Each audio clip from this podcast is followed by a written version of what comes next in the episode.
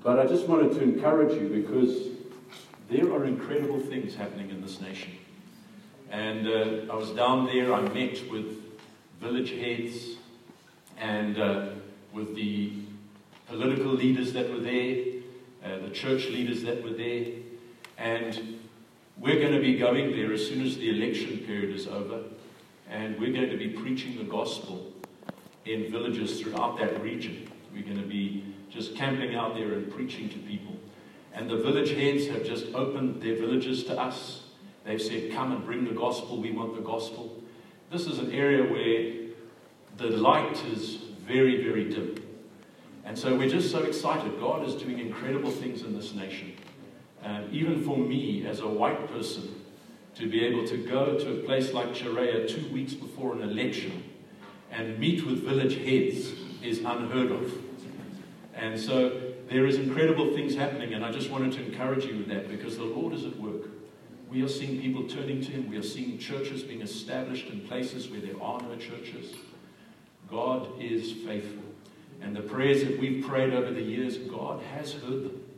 He is answering them. He is working out His plan for His people in this nation. And so I thought I would just encourage you with that before I, I start to bring the Word of God to you today. Let's just pray before I, I start. Father, thank you for the truth. Thank you for your Word. Thank you for the plan that you have, that was birthed before it, before this world began, in eternity. Father, thank you that you have seen it fit to make us part of that plan, to include us in it. We thank you for this amazing grace that you have shown towards us. And I pray today that as I share the Word, Father, you would release your vision into our hearts, that you would open the eyes of our hearts, that we might see what you see, so that we might enter into your purpose for us. So, Lord, we thank you that you hear us and you answer us. In Jesus' name, amen. I was wanting to share originally and talk to you just about the wonder of the Lord Jesus Christ. I'm someone, I'm not ashamed to say it, I'm in love with Jesus Christ. And uh, I know that you've been having a series, The Bride of Christ, here, which Ian and, and Craig have been leading you in. And, and I wanted to share on the Lord Jesus, because as the Bride of Christ, He is our focus. And as I was preparing this week, and I went away and just spent time in prayer with the Lord, just seeking His face and saying, Lord, what do you want to say to the church? I felt Him shift me a little bit. And uh, what I believe He's given me to share with you today is the church, God's reason for redemption. Do you know that the church is God's reason for redemption? And I'm going to explain what that means today. We're going to start off just by reading First Peter chapter two. And we're going to read some verses, verses four to ten. It's going to go, I think it's on the overhead.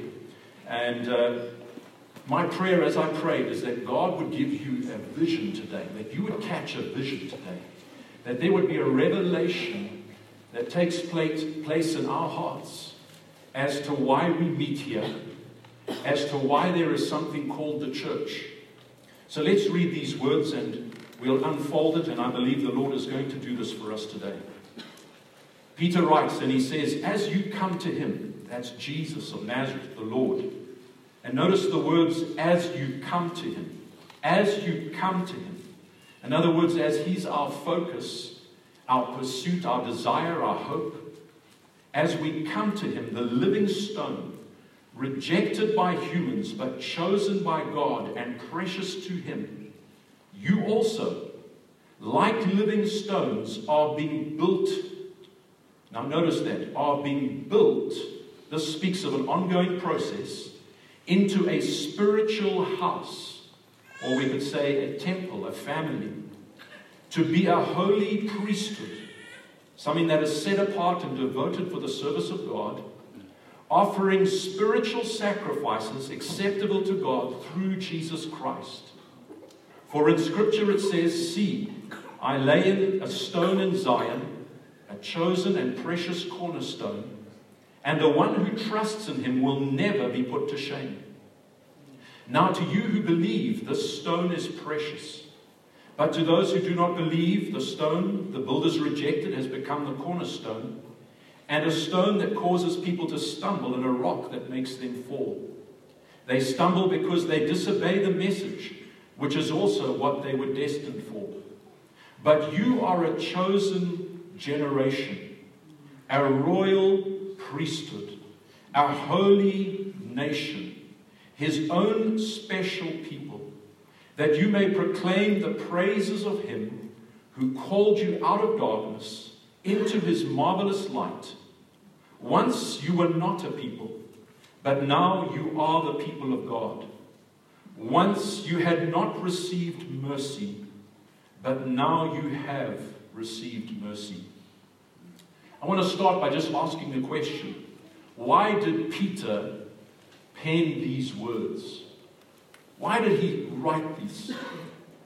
I believe he wrote this so that we could see that there is more to our salvation than just our own salvation. Romans eight verse twenty-eight says that we are called according to God's purpose. The redemption that we enjoy, the redemption that has been brought to us through the Lord Jesus, through his death on the cross, has a purpose. It is to fulfill God's purpose. That's the reason for redemption. Do you know that the Lord Jesus died so that God could have a church? We've often heard it, and I've preached it myself, and it is true to say that even if there was only one person alive on this earth, the Lord Jesus would have still come. God would have still sent his Son to die for that person. God is concerned for us individually, and he does save us individually. But the reality is this, that there is, was not just one person that was on the earth. There were multitudes. And so when Jesus came, as God sent his Son, as he hung on that cross, God was not just seeing you. He was not just seeing me. He was seeing a multitude of people that he was calling to himself, a multitude of people that he was paying the price of redemption for. And that was the vision he saw as Jesus, his Son, hung on that cross. What was he seeing? He was seeing the church, what we refer to as the church. And I'm not just talking, when I say the church, of us that are seated in here today. I'm talking about something that spans the generations. In fact, it spans the history of mankind, and is in every nation, every place. The church is in heaven today, and the church is here on the earth. And as Jesus hung on that cross, that's what he was seeing. He was seeing every single person that would, be, would come to him and that would be called his own. He had a vision in his heart.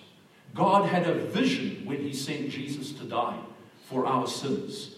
And that vision is a corporate vision.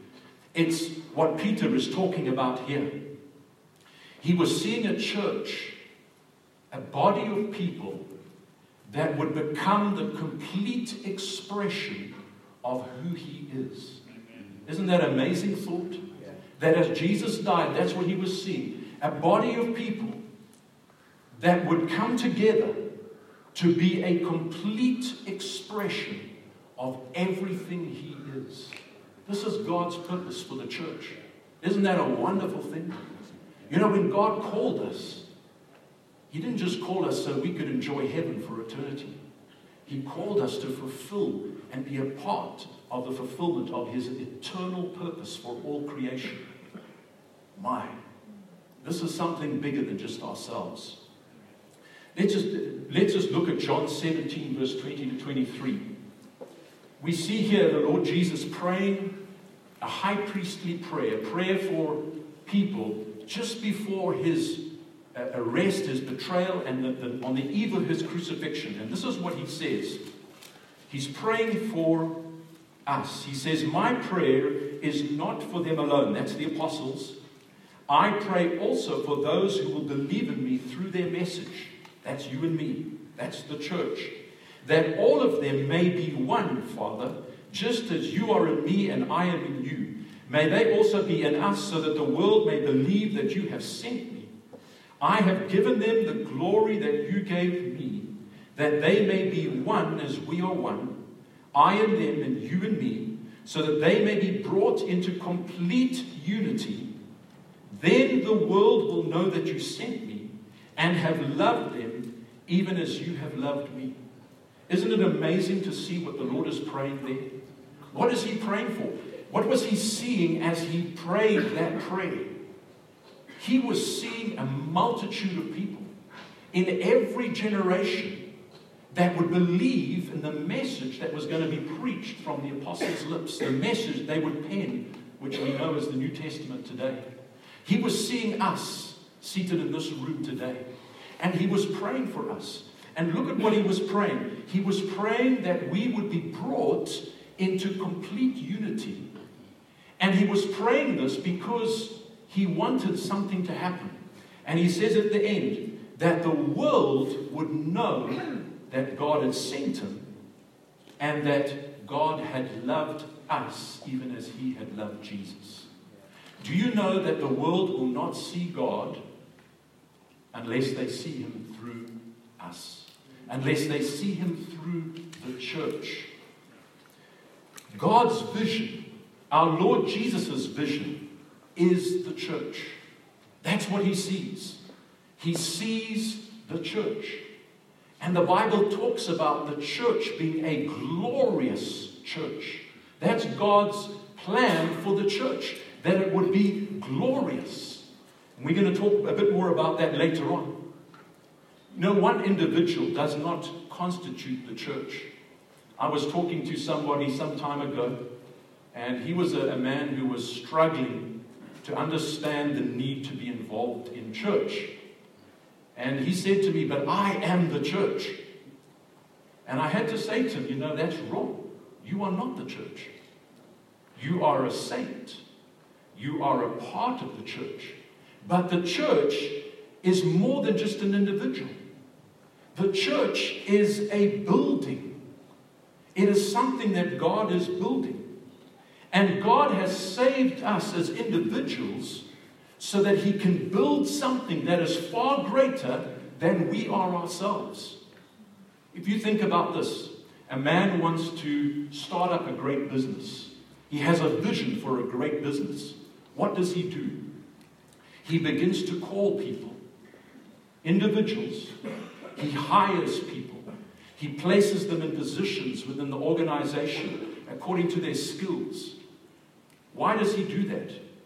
He does it because he's seeing a vision that is going to take many talents, many skills, many different people coming together with one mind, with one purpose, with one aim, and through bringing them together like that, he's able to accomplish the vision that he has. Do you know that that is exactly what the church is? God calls us individually. He relates to us individually. He saves us individually. But that's not where it ends. There is a purpose for what he does. The purpose, he, the reason he called you was so that you could be a part of this church, this bride, this building that he is creating, that is going to be the most amazing thing history has ever seen. That's the church of Jesus Christ. So, the Lord Jesus said this. When he was still here, he was still ministering, he turned to his disciples and he said, upon this rock, I will build my church. I said it earlier, the church is a building. So as Peter writes here, he says, we are living stones, and as we come to Jesus, what is he doing with our lives? He is taking us, and he is building us, placing us into this building that he has in mind. Do you know that we're a part of a building? We're a part of a construction project that God is doing. And if we can catch a vision of this, if we can see it in our hearts, if we can see what God is seeing, it will change our lives forever. we will begin to see why we are here. We will begin to see, why do we sit in this church? Why do we come to this church? What is this fellowship all about? Paul wrote to the Corinthians in First Corinthians three nine. Sorry, it's not up there. We'll come to that one. And he said, you are God's building. You are God's building. That's what the church is. He wrote to the church in Ephesus, which is, and we can put it up there now, thank you. Yeah. And he said this, consequently, you are no longer foreigners and strangers, but fellow citizens with God's people, members of his household, built, notice that word, built on the foundation of the apostles and prophets, with Christ Jesus himself as the chief cornerstone.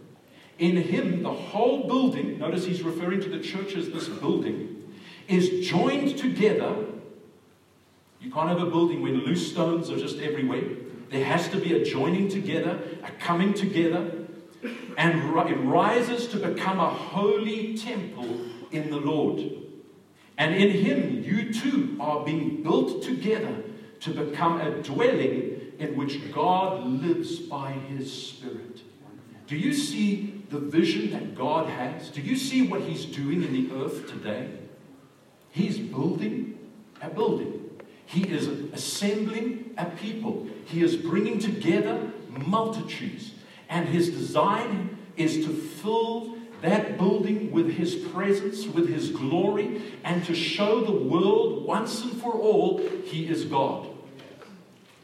He has an eternal purpose for the church.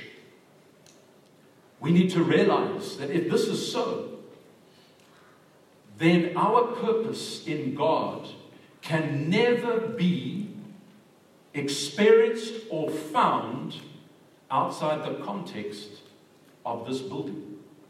If I have a, a stone, if I had a brick here today, and I showed you that brick, and I asked you, what can we do with this brick? You might come up with a few things that we can do. You know, we might be able to use it as a doorstop. We might be able to use it to throw it at somebody, hold something down. But that would be really the end of it. But if you take that brick, and you take this brick, and you take this brick, and you bring it all together, and you join it together, you can build something that people drive past and say, my. And that's what God is doing with his church. That's what he's doing with each and every one of our lives. It's only as we come together that the purpose that God has for our lives is really going to be found.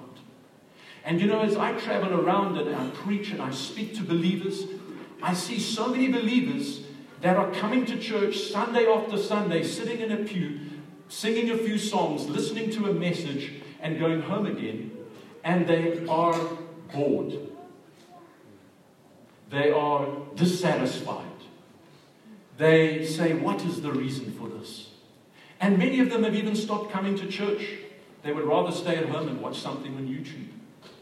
Because they haven't seen the vision that God has, what his plan is, how he is wanting to build something through which he can show the fullness of his glory. We have to come together if we're going to know and find God's purpose for our lives. The church is called a body. If I was to cut this hand off, it might be a very complete and whole hand, but without it being attached to the body, it's really worthless. It's purposeless. But the moment it is attached to the body and becomes a part of what every God is doing with everyone else, it suddenly finds its meaning. And I believe that God wants to encourage you today, every one of you. God has a purpose for your life.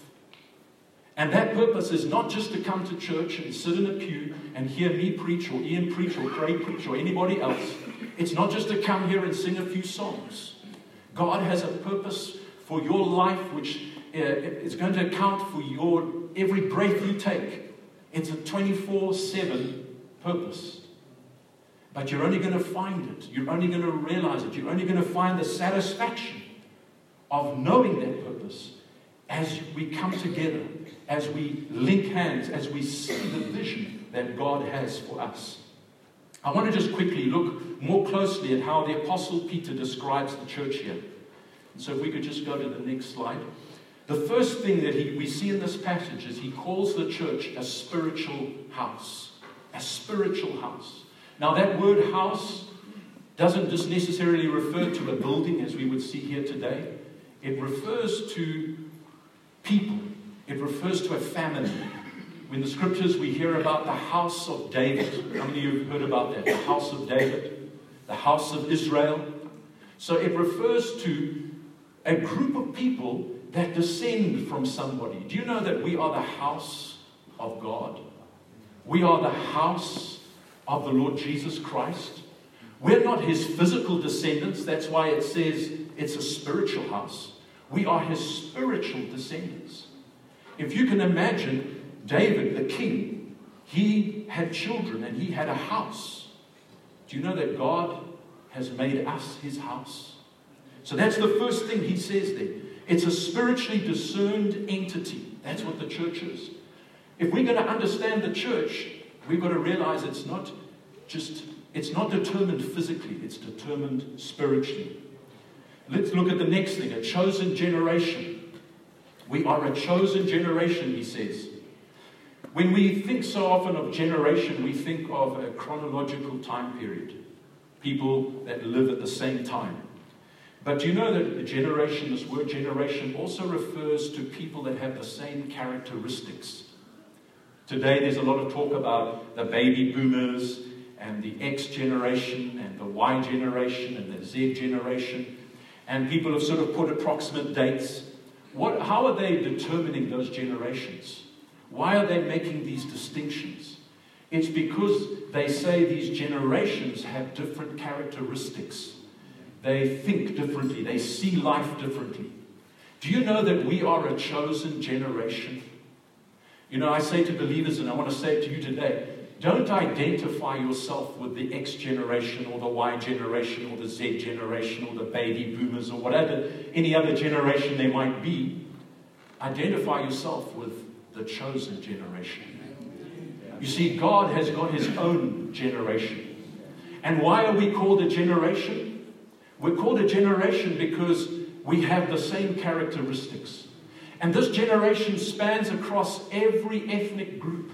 Wherever there are believers in Jesus Christ, whether they're in the, in the U S A, whether they're in China, whether they're in Russia, whether they're here in Africa, you will find the same characteristics. We are the people that forgive our enemies, love our enemies, do good to those who, who hate us. We pray for those who persecute us. We are peculiar. We are different. We're different to the rest of the world. And it says here, we are a chosen generation. Do you know, when I was a, a young person, wish I still was, at school we would have uh, sports. And, uh, you know, sometimes it was sort of informal things. Sometimes it might happen at camps, like the Zambezi holiday camps or the Scripture Union camps. And we were going to play sport together. And so the person who's in charge would select two people. Come here, come here. And uh, they would come out and he would say, right, pick your team. And everyone would be standing there saying, pick me, pick me. And they would say, Trevor. And I would feel so good. And I'd walk up there. And if you were picked last, you always sort of felt a bit. But you know that that's what God has done for us. He has chosen us to be a part of this generation, this generation that is the greatest generation that will ever exist on the face of this earth. A generation that comes out of every generation and is formed from every nation. A generation that is going to be eternal. That's what we've been called to be a part of. So don't see yourself as a part of the X generation. See yourself as a part of the chosen generation. Let's move on. A royal priesthood is the next term that Peter uses, a royal priesthood. Do you see yourself as a royal priest? Do you see yourself as part of a royal priesthood? Do you know that that's how God sees you? If you come into Jesus Christ, if you believe in him, that's what you are. You are a royal priest. We're royal because we come from a kingly line. How many of you would say you're born of God? Are you children of God? Yes. Who is he? He's the King of Kings. There is royal blood in our veins because we have been born from above. We have been born of God. We have royalty in us. But what we mustn't forget is that ro- with royalty comes authority, privilege, and responsibility. If you follow the royal family, you'll find that. I think Meghan Markle has just joined the royal family, and she's having to find out that with that royalty comes authority, influence, privilege, but also comes responsibility. She has to act a certain way. She has to uphold the image of the royal family. She's had to make many adjustments and many changes. And so it is with us. But we're not just royalty. We are royal priests. We are a royal priesthood. And priests are servants. So we are royal people sent to serve other people. We must never forget that.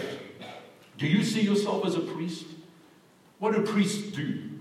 They represent man in matters pertaining to God. They offer sacrifices. They teach. They intercede. They represent God before man. And do you know that that is what God has called the church to do? In this nation, we are to represent God wherever we go. If we're in the marketplace, whether we're in education, whether we're in health, it doesn't matter. Even if you're in politics, you are to represent God to the world. That is what the church has been called to do. And God has got us in every different facet and part of, of society and of, of, of, the, the, of life. And he's got his people there, and every one of us is a representative, a priest of God wherever we go. Hallelujah. Amen. I don't know about you, but this excites me. The next one is a holy nation. The church is a nation. It's a nation. A nation that is holy, that has been set apart by God for his purposes. We are devoted. We have been consecrated to God. That's what holy means. We are completely his. That's what holiness is. And we are a nation that is made up of every tribe, every race, every ethnic group, every language, every tongue. So this nation supersedes every nation. Do you know that this holy nation is the greatest nation that will ever be on the face of this earth? And we've been called to be a part of this. When you see yourself, don't just see yourself as a Zimbabwean. See yourself as someone who's a part of this nation, a part of the church. When Zimbabwe is gone, this nation will still be there. You see, God's plan is to take Zimbabweans and South Africans and Americans and Europeans and Asian people from every nation and bring them together into one nation which he is king over. Yeah. That's his plan. That's what the church is. We are incredibly, incredibly blessed. If we can understand that. We are incredibly privileged to be a part of this. A holy nation, a cosmopolitan nation, a nation that can only be spiritually discerned. And you know what we need to be doing?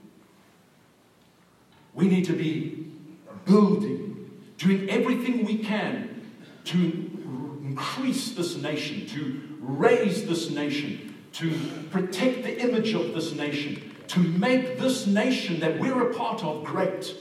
We call it the church. Every one of us should have a passion for the church. Every one of us should be desiring to see the church become everything God wants it to be. And that obviously means we as individuals have to be everything God wants us to be. But there should be a, a patriotism towards the church. It's not just something we come to and yawn in and sit in. It's something that we should be passionate about. We want to see the church of God become everything God created it to be. Yeah. We want to see every person that he wants to be a part of this building brought into this building and put into its rightful place. Yeah. This is what God is doing.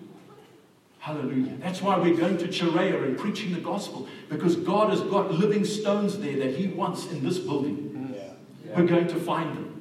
We're going to get them. We're going to tell them this vision so they can become a part of what God is doing in the earth. Yeah. Let's look at the last one. God's own special people. We are God's people, bought at a price. Do you know that his name is on you? His name is on you. He's put his name on you. You are his. You belong to him. You're not your own. You've been bought at a price. Everything you have, everything you are, belongs to him. We are his. He's our king. We are his people. We are here to do everything we can. Whatever he asks, whatever he wants, whatever is needed, to bring glory to our King. That's what we live for.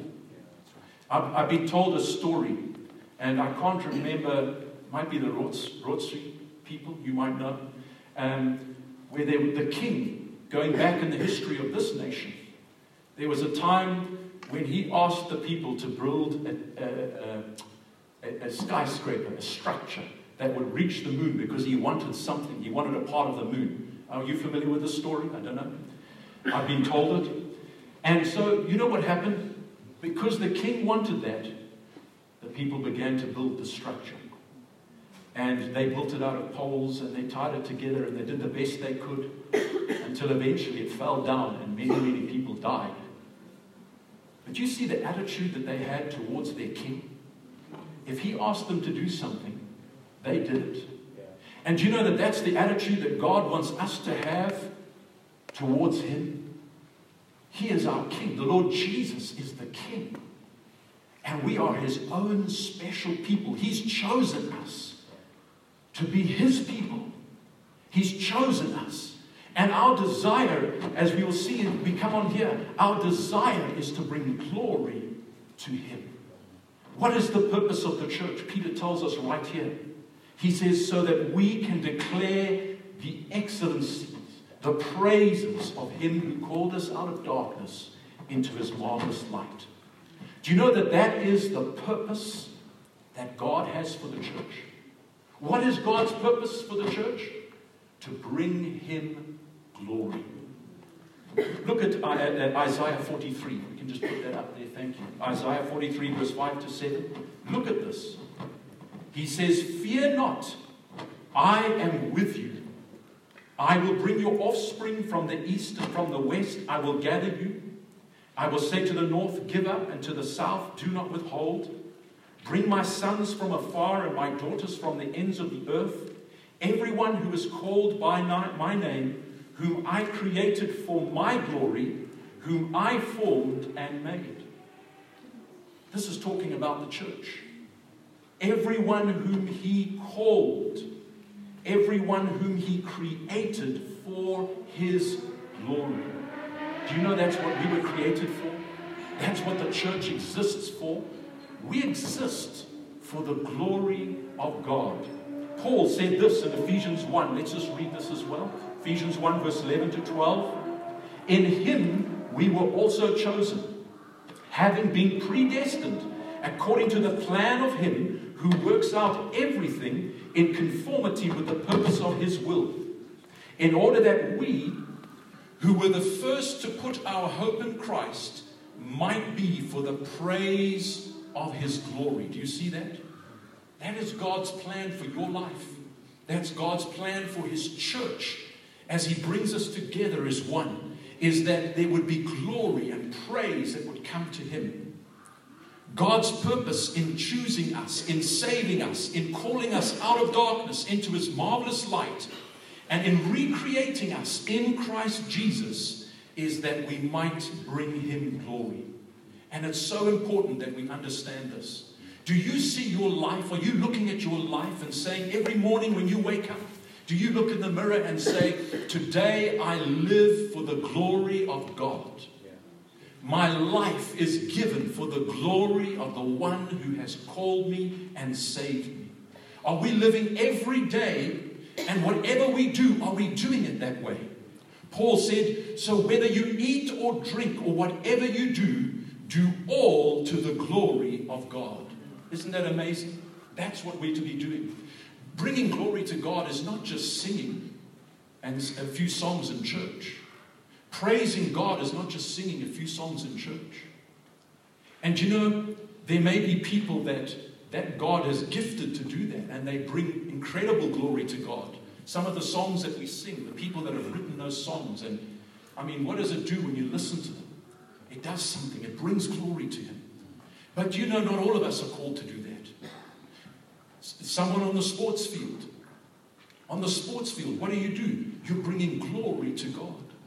I remember when I was at my last year of school and we had the national cricket trials.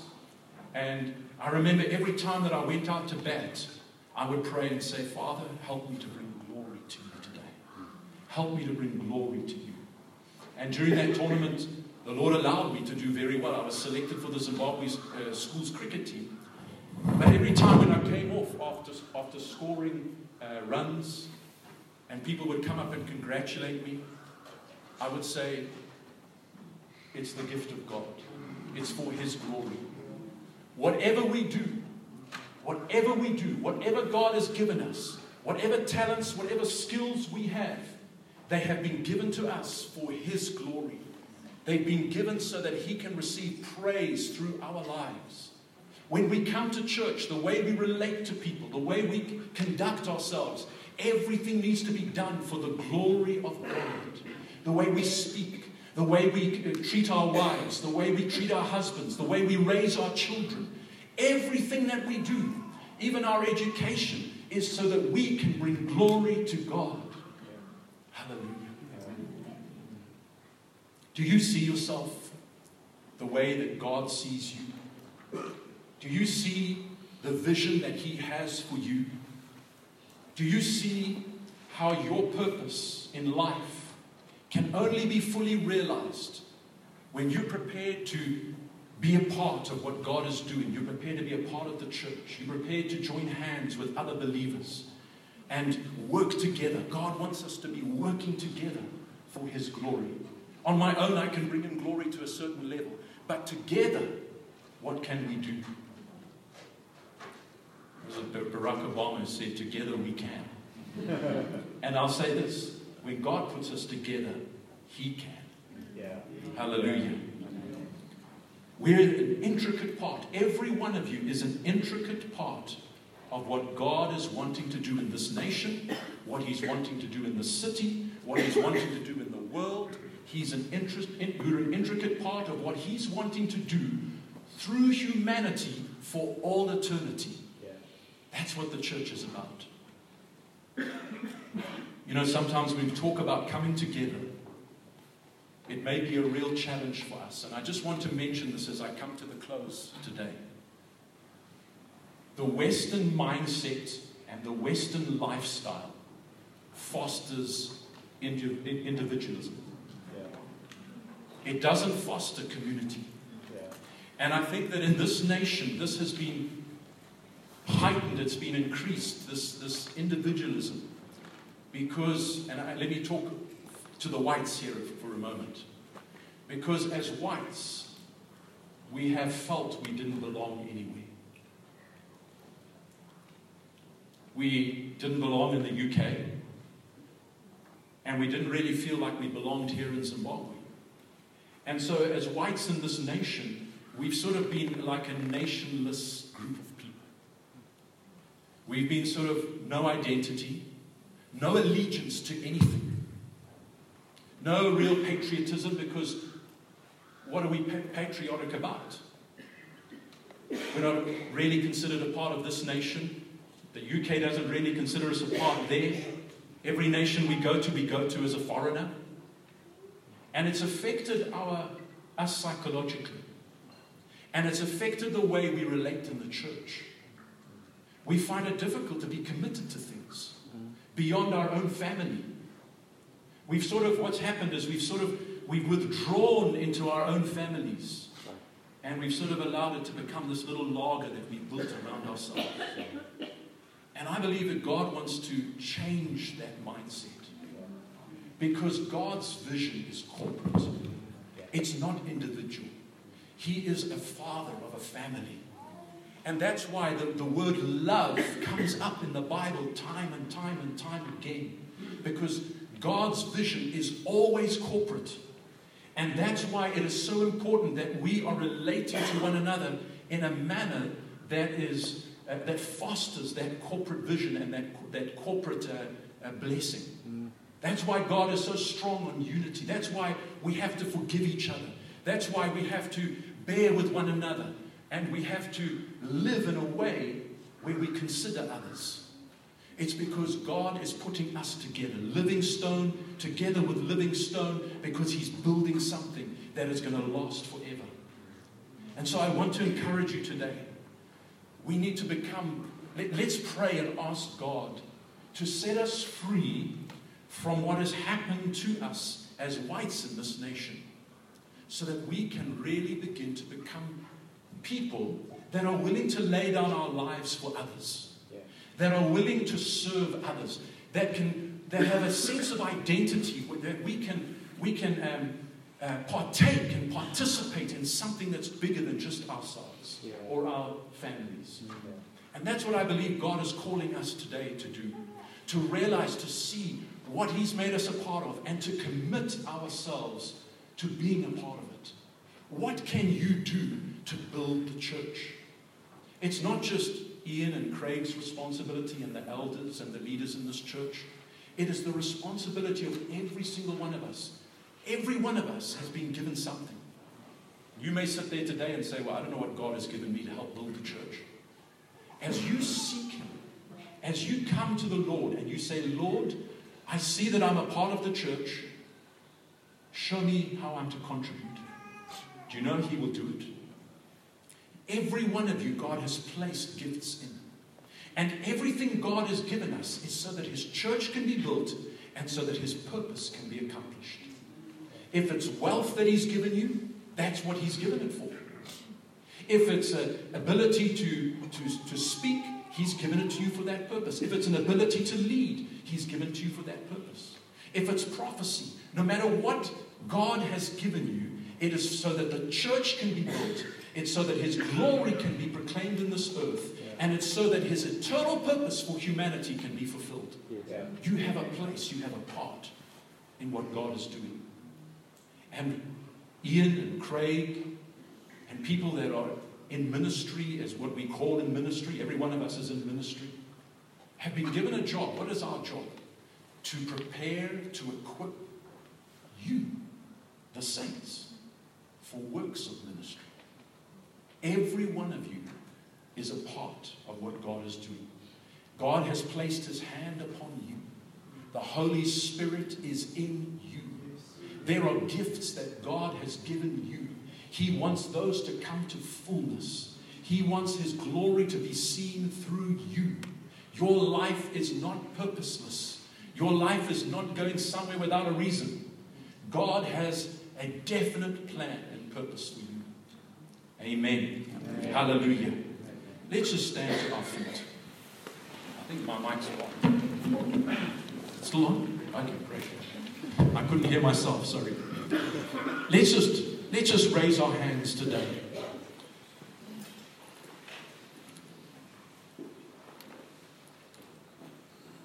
Can I lead you in a prayer?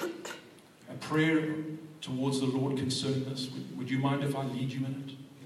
Let's just say this. Just say this after me. Say, Father in heaven, Father in heaven, thank you that you have called us. Thank you that you've called us. Thank you that you've chosen us. Thank you that you've, us. Thank you that you've appointed us. Thank you that you've, us. Thank you that you've included us, you that you've included us. In, your in your eternal plan. Thank you for saving us, you for saving us. And making us a part of this incredible building. Your church, this holy nation, this chosen generation, this royal priesthood, your own special people. Thank you for making me individually a part of this. Father, I see your purpose. I have a glimpse of your vision. And I want to be a part of this. I want to play my role. I want to do whatever I can to see your church grow, to see your church built, to see this church that you talk about filled with your glory and your presence before the whole world. So, Father, with whatever you've given me, Father, I now say, take it and let it be used for your glory. Father, I offer myself to you as a living sacrifice, holy, pleasing, and acceptable to you. Everything that I have is yours. I say, Lord, even as you laid down your life for me, so I will lay down my life for your people, for your church, for your purpose, and for your glory. Thank you, Father. I exist for your glory. Fill me with your Holy Spirit. Give me everything that I need to do your will, both now and forevermore. Amen. Let's just give him a big clap.